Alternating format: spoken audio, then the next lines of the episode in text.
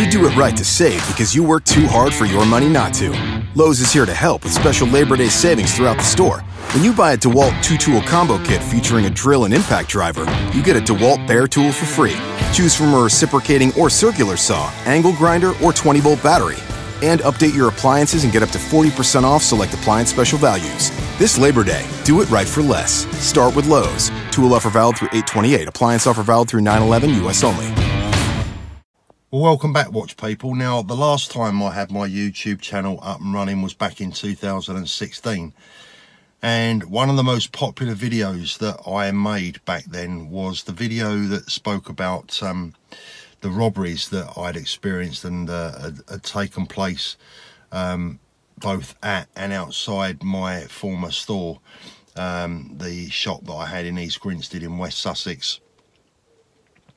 Um, the first one that we had was in 2012. The second one was in 2013 and the last one we had was in 2014.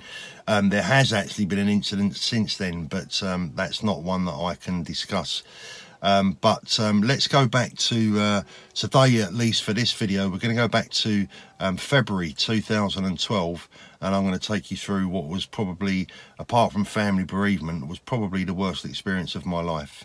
Now, as a decent, regular, ordinary, working class human being, um, at the at the end of the day, you know, like just like most of you guys, you get up in the morning and you go to work um, and you you go to support yourself to, to better your lives uh, and to better the lives of those that you love and your family. Um, and that is what I did exactly on, I think it was February the 10th, if my memory serves me correctly, 2012. That's exactly what I did that morning. Um, I left home, um, went to work, opened up the shop, uh, and it so happened uh, that that day the um, person that was under my employment um, was actually in India on holiday and uh, the shop hadn't actually been opened for that long maybe a year or just under a year uh, and I thought well it's only a few days um, I'll manage on my own and um, basically I'll just crack on and uh, get on with the job so uh, that's exactly what I did um, and that uh, particular morning I think about 11 or 11.30 in the morning. Um, one of my children actually came to the shop to uh, drop something off for me. And um, they came into the shop and we stood by the counter. Uh, they were one side of the counter and I was the other. Um, and um, the first that uh, I knew that something was taking place was this massive and when I say massive, the shop was quite small and the noise obviously echoed from within as well. This massive boom. Um, and what that boom was, uh, it was the sort of boom that made you um, drop your knees, that sort of boom.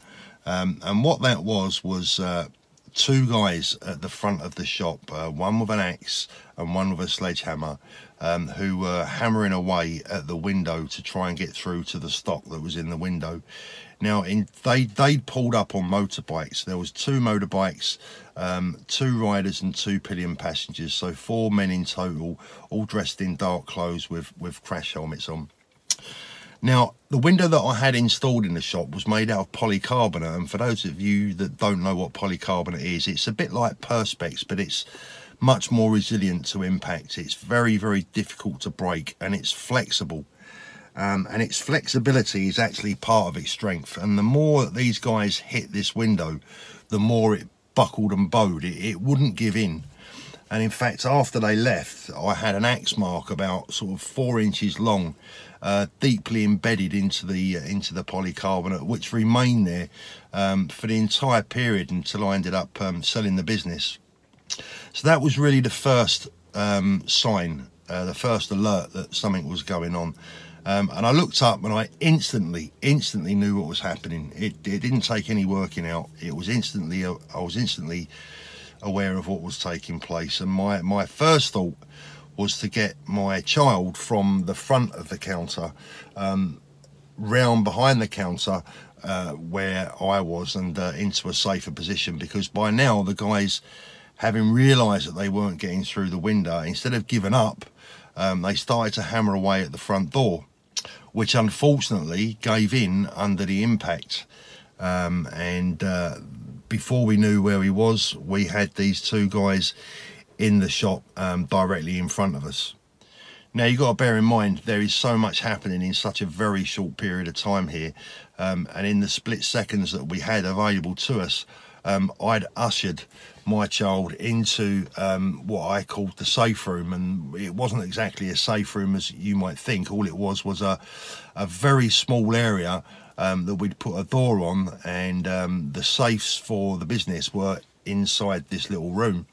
I pushed my child into that room um, and sort of shut the door behind them and then I moved back out to to see what was going on and I looked over the counter and as I looked over the counter um, one of the guys that had come in um, took a swing at me with an axe and when I say an axe I'm talking a full a full handled axe um, the sort of the type of axe that you'd use to chop down a tree I was lucky enough to avoid the blow I sort of leant backwards and uh, this axe went past me um, through a CCTV camera and into um, the wall that was uh, behind the camera.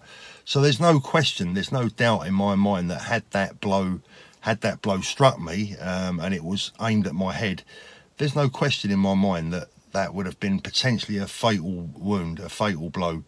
Um, and at that stage, uh, there's an argument for saying that uh, this was an attempted murder at that particular point. Now, meanwhile, his accomplice, whilst um, this guy was keeping me at bay, um, because I was prepared to defend myself, the life of myself, and the life of my child. Um, I was prepared to fight back. I had no real option. Um, and um, I was making it uh, known that I was going to um, defend myself. The other guy was meanwhile was busy um, in the he, he'd sort of gone around the back of the display and he was filling up his bag with watches out of the window out of my my display now bearing in mind that what he was taking from me potentially what he was robbing out of my window was my life's work um, and um, both my parents bless them who have, had, had were, was both had died sadly before this incident um, their life's work as well.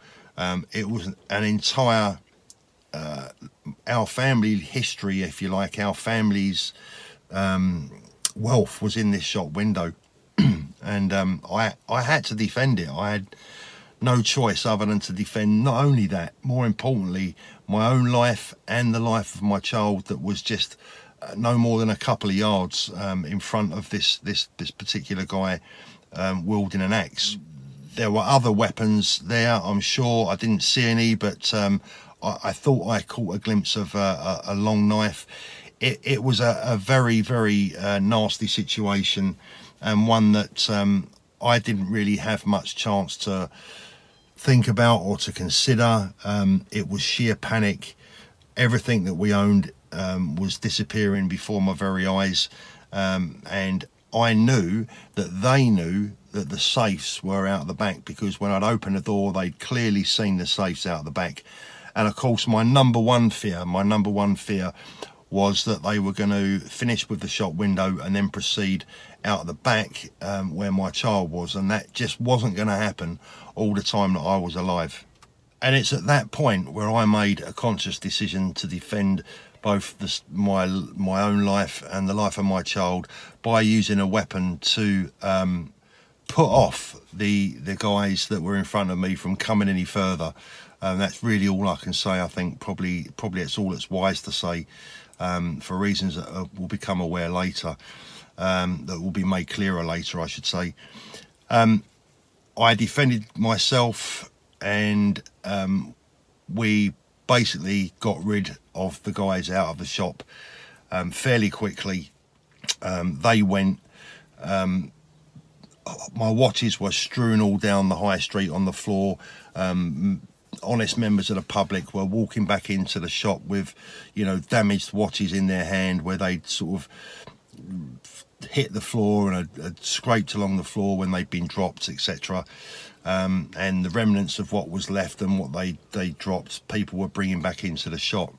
Um, the smoke cloak had gone off, the alarm had gone off. I mean, it was a, a sheer, a, a scene of sheer chaos and, and panic. And um, the police had obviously been called. Uh, they took, um, from memory, it was just over an hour to arrive. Um, by which time, of course, any chance of, of catching these individuals anywhere remotely near to the scene had completely gone. Um, that opportunity was missed and had disappeared. And um, yeah, it was a pretty hideous all-round situation. But uh, if you think that was the uh, the bad news of the day, um, think again because that was actually only the start of the nightmare on that day back in February 2012. So, over an hour after we've been uh, badly robbed, um, in my honest opinion, uh, an attempted murder. I can't see that there's any other way that you could describe it. Um, and uh, having had, you know, lots of goods stolen, etc., and just a general very nasty and uh, not a nice experience, the police eventually turned up. Um, I have to say, to be honest with you, that uh, their attitude right from the off was um, surprising. Uh, they seemed you know, quite laid back about this. But then again, I suppose, to be fair to them, they're used to seeing crime on a daily basis. This is not um, a new experience for them. Having said that, the town in which this took place is a sleepy, um, leafy suburb um, in West Sussex. Nothing really much takes place there you know, it's the sort of town that if someone's got a sideboard for sale, you know, they hold the front page of the local newspaper there. There's not much going on. Um, so you would have thought that the police there would have been pleased to have got something serious to have got their teeth um, well and truly stuck into, but um, it certainly wasn't the case. So they basically they took me to one side, they interviewed me, um, and um, they said, um, "Did we have the incident on CCTV?" Which we did. Um, and I gave them the CCTV. I set it all up for them for them to review. And uh, we actually went next door in a restaurant. I went next door in a restaurant with a detective um, for half a pint of beer uh, to calm me down a little bit whilst they interviewed me. And it was during that interview that really perhaps giving the benefit of hindsight and bearing in mind that this a man, a full grown man in his mid 50s, I've never had any contact with the police. Never. I mean, I don't even remember asking a police officer for the time or for directions. I've never come into contact with anyone from the police force. And um, my perception, like most other people in the UK, is that um, our police force is among, if not the best in the world. Um, and that is um, an idea that I had in my mind at the time um, totally trusting of them, totally um, gave them everything they could possibly want. Um, had no qualms about um, putting my faith in their ability to catch these people and their belief and integrity and honesty. So um, little did I know what was to follow.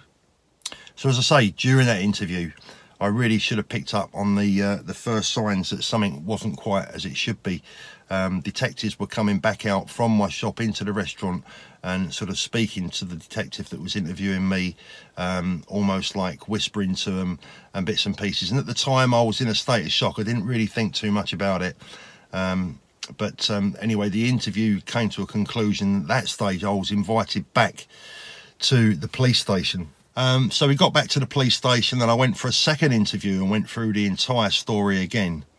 Um, and it was then that the bombshell was dropped on me that the police had had a chance to review the CCTV of the robbery and that I had been seen um, brandishing what their expression brandishing a weapon um, during the robbery um, and in fact I was now under arrest um, and was going to be uh, questioned with regards to my use of a weapon in self-defense.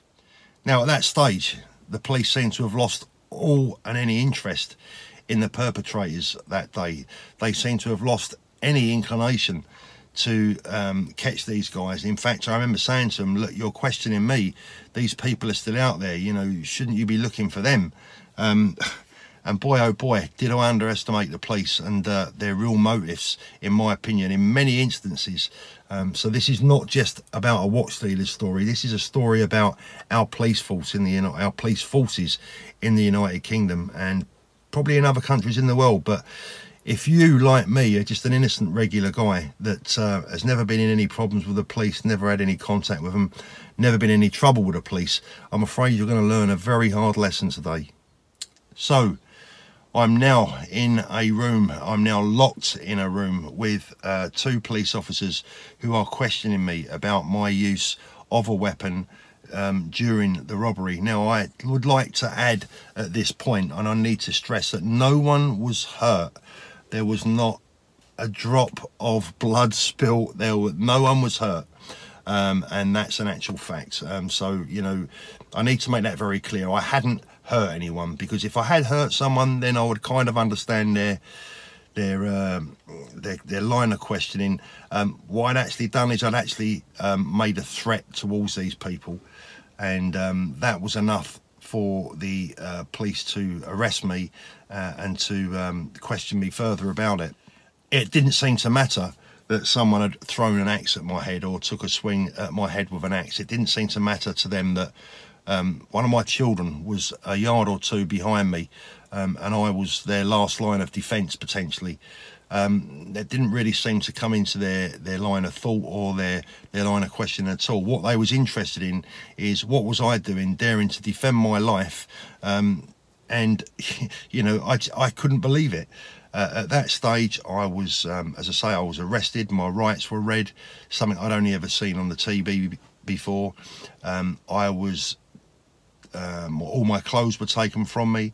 Um, I was put in a blue tracksuit uh, like a prison tracksuit. Um, my DNA was taken, uh, my hair was taken, my mouth was swabbed, um, and I was left in a cell for about six hours um, before some further questioning took place. Uh, I think another couple of hours uh, went by. Um, and by now I was getting quite panicky. I was worried about more than anything. I was worried about the reaction of my wife and my children.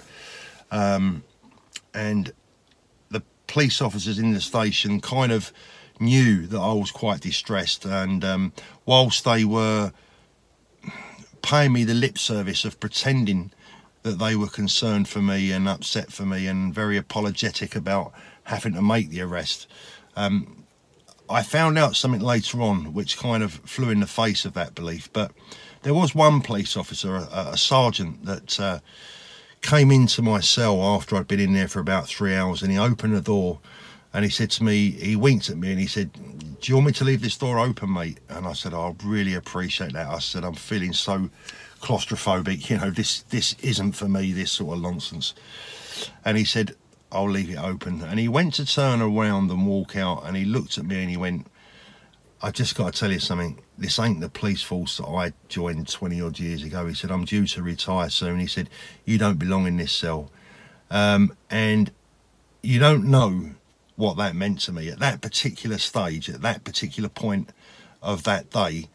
Um, they were probably the most comforting words I'd ever heard, probably in my life, because I'm one of the. I'm, I'm one of life's good guys. I spend my life trying to help people. Um, and I thought the police were the same.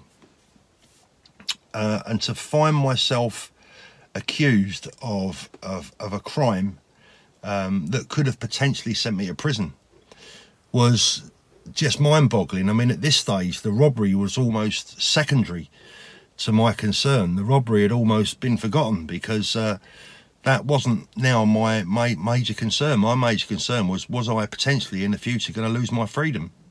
So I don't know how long I was actually in the police station for. And I remember getting out sort of the early hours of the morning and um, being picked up from outside the police station and was a, a, an emotional wreck really.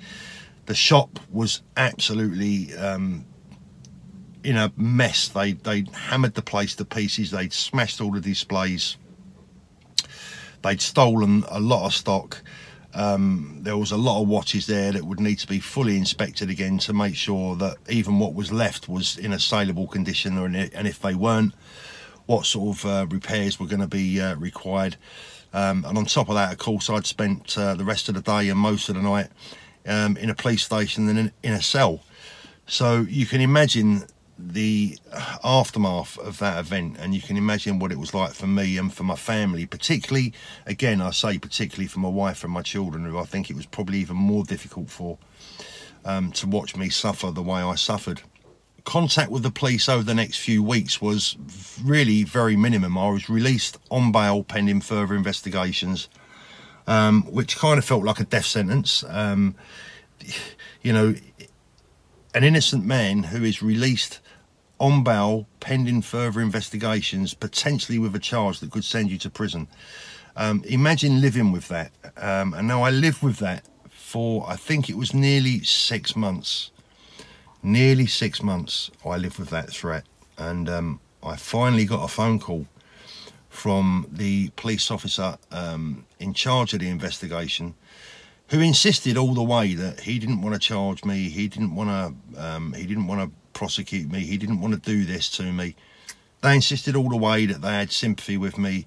Um, but ultimately, it was the Crown prosecution that decided that there will be no further action. It was the Crown prosecution that quite rightly and admirably decided that my actions were strictly in self-defence and it certainly wouldn't have been in the public interest to have prosecuted me. Um, and the local business people in the area and, and, the community in East Grinstead were up in arms about this at the time. Uh, it was in the local paper. Um, everyone in the town knew about it. Um, the local councillors had spoken to the local MP. I mean, people were angry that um, this well-known and, and I like to think respected businessman in the area had been brutally attacked by um, outsiders from out of town and really the police's only line of investigation was to uh, arrest and uh, investigate the uh, the victim. Now it was some time after that that uh, i had quite a senior police officer from the met which is a different police force to sussex police um, came into my shop as a customer. Um, and you know naturally we got talking on this subject and uh, he opened my eyes on a number of topics um, that I found mind blowing, I found quite unbelievable, but were really summed up by the police's action before um, the charges were dropped by the Crown Prosecution Service. And I explained to him what happened, and I said I couldn't understand the willingness of the police in, involved to um, follow up the investigation with myself. And he said to me, Paul, you've got to understand something. He said, as police officers, we are not paid to decide whether you are guilty or innocent. Our job is not to decide on your fate. Our job is not to decide if you are guilty or innocent of a crime. That is for the courts. He said, Our job is to nick people. Our job is to tick boxes. Our job is to fulfill quotas. And if you are, you know, if you're up in front of us and we've got the chance to to make an arrest and to potentially further our career, to potentially um, tick a box to um, help our crime stat figures, etc. Unfortunately for you, if you're in the way, we won't stop. And I just found that a devastating piece of news. I found it absolutely devastating that the police. I think the thing that upset me more than anything was when he said, We're not really concerned with your guilt or innocence. Even to this day, when I hear those words in my mind, I can't get my head around it. I really can't get my head around it because I always thought that being a police officer was a vocation, that you believed in right and wrong, and that you believed in putting the bad guys away and looking after the good people in this world. What he was telling me was is that the police have no real interest in good and bad. They have interest in prosecutions. They have interest in furthering their careers. Your guilt or innocence is of no real interest to them. If you end up going to prison um, for a crime that you didn't do, um, as far as they're concerned, that will be the fault of the court and the jury. And I just don't understand that. I just don't understand that at all. How any police officer can have that attitude is beyond me. I'm sure there are police officers out there that don't have that attitude, um, but unfortunately, I haven't met any yet. Now, in the following months, I made a lot of effort to um, push the police into um, finding the people that had committed this crime. Um, they were I eventually identified, however, they were not prosecuted. Um, and nothing ever came of it. We, uh, or the police, I say we, the police know the identification of the people that did it. Um, they were spoken to. There was not enough evidence to take it any further, and nothing came of that. Um, so they actually did their job better than the police, to be fair.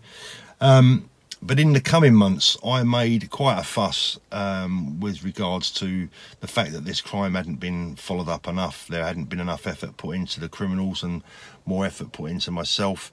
Uh, and this really goes to, to show you how inept um, the police are and the lack of communication that there is from um, the general police officers and indeed right up to the chief inspector. Because I went on BBC Radio um, some months after and um, that interview can be found actually on my YouTube channel. I went on the radio and spoke to uh, a very senior um, police officer at Sussex, and um, they're very good at paying lip service. During um, the interview, he was asked if any arrests had been made. Now, what the presenter was obviously um, alluring to was had the bad guys been caught. Uh, and he had no idea. All he, all he could say was is that we're you know we're kind of pleased to announce that a 55 year old man was arrested in connection, blah, blah, blah. Well, that 55 year old man was me. He, you know, he's trying to convince the public on the radio that the police had made an arrest um, in connection with this violent, horrible robbery in this sleepy little town, East Grinstead, um, when in fact, uh, I don't think he knew it was me. He all he had was a piece of paper in front of him that said one arrest made, um, and that's the bottom line. This is the bottom line with the police. You see, what they need is that what their st- statistics showed, what the crime stats showed, is that an armed robbery took place in East Grinstead. And what they needed next to the box on that document was a tick next to any arrests made. Um, and if that body was mine, so be it. Now, if you think that's a horror story, I've got two more to come, and uh, one of them is even better than the one I've just told you. So you're in for uh, more shocks and surprises about our wonderful police services. Now, some weeks later, after this um, event had uh, taken place, my wife and I were standing inside uh, my shop and um, we had a security buzzer, an intercom, um, and uh, two police officers, two police women actually, walked up um, along the parade and they both stopped outside my shop and were looking in my shop window. Uh, and I said to my wife, I'm going to listen to what they're saying. So I picked up the phone to the intercom and I was listening to the conversation that took place. And my wife could also hear it because it was quite loud. And um, one of the policemen, uh, we heard him say, Oh, look at the stuff he's got in his window there. No wonder he got robbed. And the other one said, Yeah, he deserved it. Now, look, I'm going to give her the benefit of the doubt and say that was a flippant remark and that deep down she probably didn't mean it. But can you imagine the uh, the feeling of a knife, a knife being stuck into my heart once again? Um, not by the bad guys, by the police, and and and anyone that I've spoken to since my robberies, anyone that's spoken to me about my robberies. Um, they'll tell you that I've told everyone the same thing. You know, when I go to bed at night, if I have trouble sleeping, it's not about the bad guys because um, they actually did their job. I don't approve of their job. Um, I don't admire their job. Um, I don't admire them as people, but they did their job. Everyone goes to work to do a job, and if that's their chosen profession, that's their life choice. The people that stop me from sleeping at night are the police who let my family down, not on one occasion, not on two occasions, not on three occasions, but on four occasions. Um, and that's what really hurts.